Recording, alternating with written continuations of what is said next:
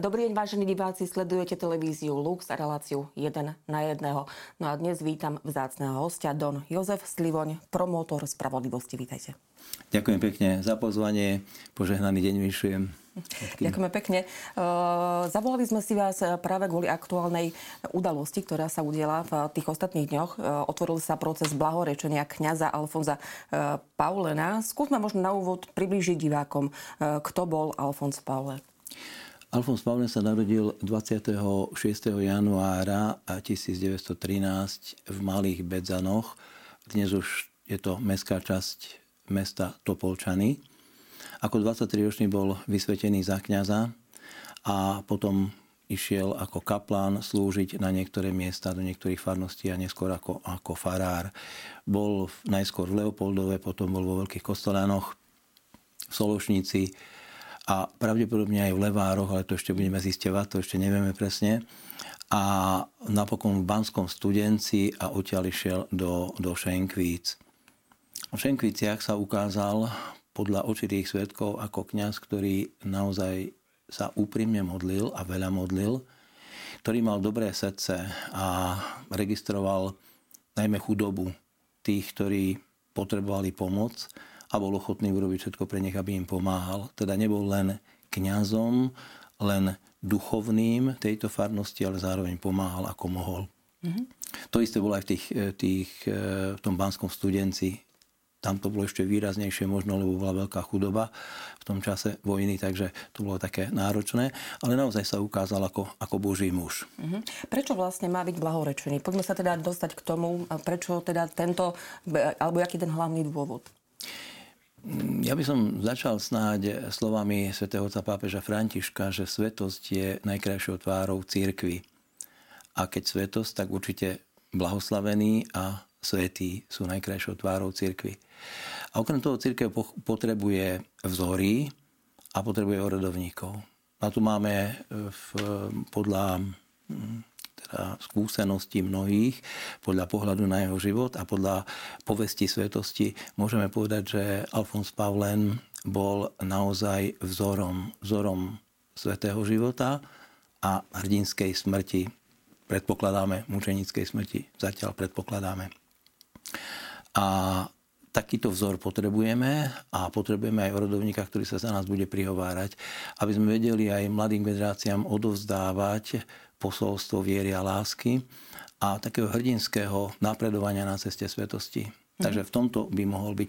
No a samozrejme, ak keď bude pozdvihnutý na oltár, tento kandidát oltára, Boží služobník Alfons Pavlen, tak eh, aj diecezní kňazi budú mať v ňom vzor hrdinského svetého kniaza. Uh-huh. Vy ste spomenuli mučenictvo, že to sa ešte vlastne nejakým spôsobom musí uh, dokázať uzavrieť, ale predsa len vieme o tom, že uh, trpel uh, počas komunizmu a v podstate aj zomrel, tak povediac, dosť nepríjemným spôsobom. Skúsme možno povedať, v čom to mučenictvo alebo to, čo vlastne vedie aj k procesu blahorečenia spočívalo. Ja by som najskôr poukázal na to, ako z určitého svedectva vieme, teda od určitého svetka vieme, ako práve v tom septembri, e, keď mal byť zaistený, e, prišli mm, tí poslaní štátnou bezpečnosťou vo svojich kožených kabátoch, to sme poznali aj z iných procesov, a boli na fare a hľadali ho na fare on nebol práve na fare, lebo bol na návšteve, niečo riešil v nejakej rodine. A devčatko, ktoré išlo popred faru, videlo týchto chlapcov, chlapov v čiernych kabátoch, tak utekalo do tej rodiny a povedalo, pán farár, nechoďte na faru, čakajú vás tam. A teraz si predstavme, že on vedel, že čo ho čaká. Už poznal tie procesy, ktoré boli, už vedel, že, že to je silné prenasledovanie a on povedal s úsmevom na tvári a spokojom srdci, a to je znak skutočného mučenictva, povedal tomu dievčaťu, ale vedia som nikomu nič zle neurobil. A takto pokojne išiel na faru. Tam ho zadržali, veľmi ho zbili, posadili do auta, zobrali a už potom sa s ním nikto nestretol. Uh-huh. Tak ho zobrali do, uh, uväznili ho a potom bol súdny proces. No a nakoniec e, jeho život končil tak, že v Mírove, kde nebol liečený, liečený na urémiu a mal vysoké horúčky, veľké bolesti, tak ho prevážali do nemocnice do Brna. Tá cesta sa dá prejsť približne hm, za hodinu aj 20 minút autom a oni ho prevážali niekoľko hodín, niektorí tvrdia, že viac ako 8 hodín a tá, počas tohoto prevozu vlastne zomrel. Príkaz pre toho veliteľa sanitky bol taký, že dovtedy pôjdete s ním, kým nezomrie. Mm. Tam už priviezli ho už potom mŕtvého vlastne e, do pitevne v nemocnici. Uh-huh. Aký bol teda hlavný dôvod e, toho režimu vtedajšieho? E, prečo bol uväznený? Čo bol ten hlavný dôvod? Lebo iste nemohlo to byť len tak. Jasné, hlavný dôvod bol ten, že práve Alfons Pavlen ako farár v Šenkviciach bol ochotný prijať Titusa Zemana Tito Zeman bol už vtedy sledovaný a bolo treba niekde ho umiestniť a tak ako kaplána alebo výpomocného duchovného ho prijal. A Titus práve vďaka nemu a na jeho fare a potom v rodine, kde bolo možné sa stretávať, sa stretával s klerikmi, ktorých útek do zahraničia, do Turína bol pripravovaný. No a toto pripísali samozrejme Alfonsovi Pavlenovi v tom zmysle, že on teda poskytol vlastne takúto pomoc.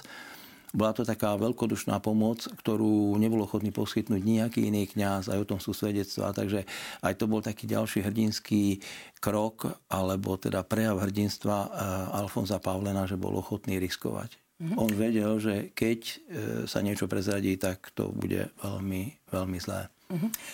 Často sa teda v rámci aj tohto konkrétneho prípadu hovorí o tých neludských podmienkach, ktoré teda zažíval v tej cele.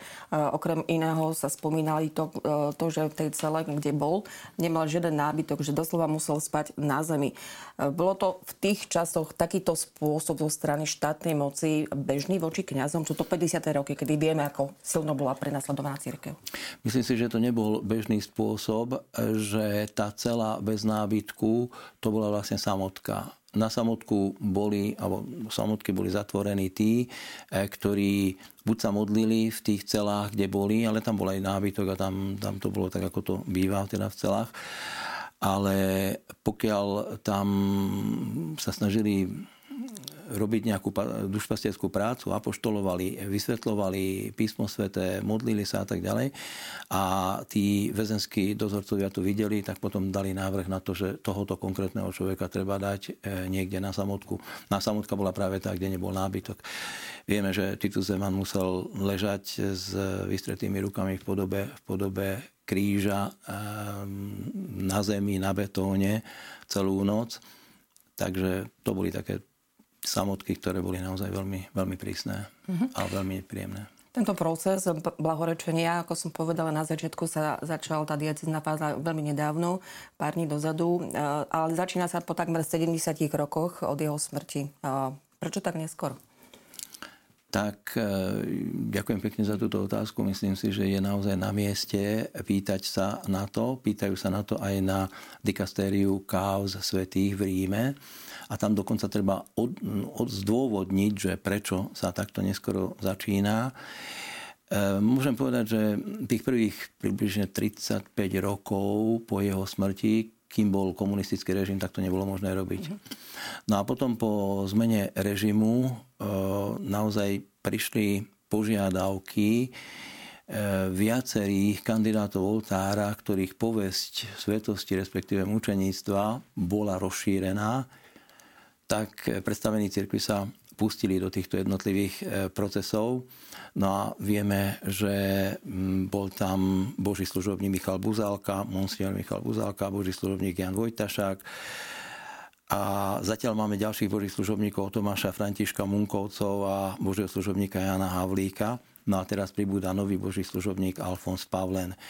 Niektorí z nich boli, mali zakončenú mm, dieceznú fázu procesu blahorečenia a boli dokonca blahorečení ako Pavol Peter Gojdič, Dominik e, Metod Trčka, Zdenka Šelingová, Vasil Hopko, Titus Zeman a Anička Kolesárová. No, máte rozbehnuté tieto procesy, predpokladá mať aj odborníkov, ktorí majú jednak vzdelanie, alebo aspoň teda kurz postulátora, ale samozrejme, že vzhľadom na to, že e, ten proces bahorečenia je vlastne podobný súdnemu procesu, tak sú tam potrební odborníci ako je biskupský delegát, ktorý podľa starej normatívy sa volal sudca procesu. Dnes je to biskupský delegát, ktorý vedie e, skupinu, teda, ktorá vyšetruje na dieceznej úrovni proces. Potom je tam promotor spravodlivosti, ktorý má dohliadať na to, aby sa zachovali všetky právne normy pri tých jednotlivých postupoch.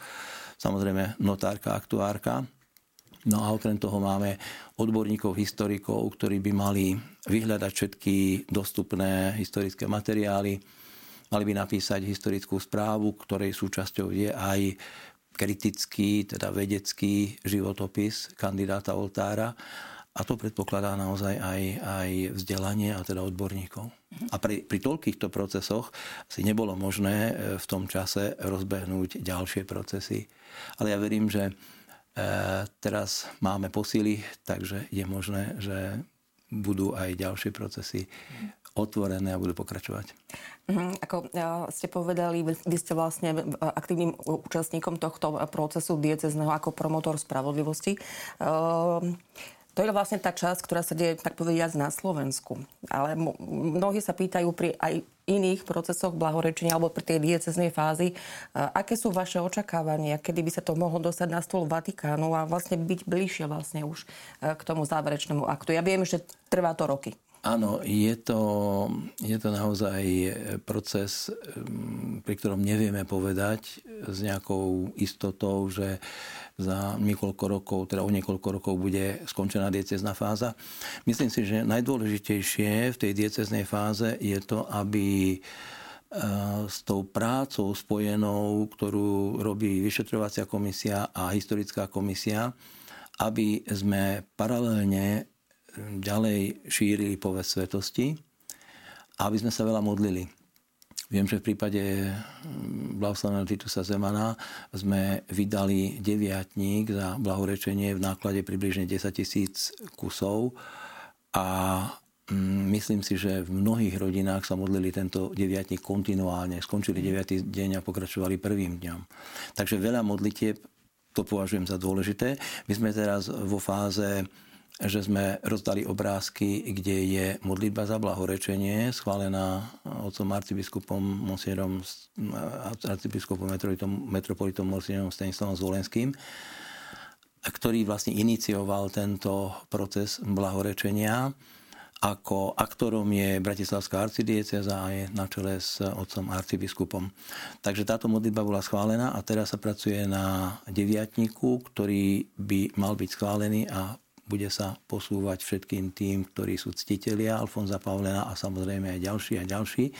A keď sa budeme veľa modliť, vyprosíme tú milosť, aby a obidve komisie pracovali presne, dobre, kvalitne a rýchlo. Skúsme ešte na záver, aký odkaz podľa vášho názoru by v dnešných časoch, ktoré vlastne žijeme, aký odkaz by dal veriacim Alfons Paulen? Myslím si, že ten hlavný odkaz je prežívať naplno lásku k Pánu Bohu, dať Pána Boha na prvé miesto a potom prežívať lásku k blížnym, vidieť ich potreby, zabúdať na seba. Čiže môžem povedať, že milovať blížneho, ako zvyknem hovoriť, aspoň toľko to viac ako seba samého. Ďakujem veľmi pekne za tieto vaše slova. Tak to bol dnešný host Don Jozef Slivoň, promótor spravodlivosti v prípade blahorečenia kňaza Alfonza Paulena.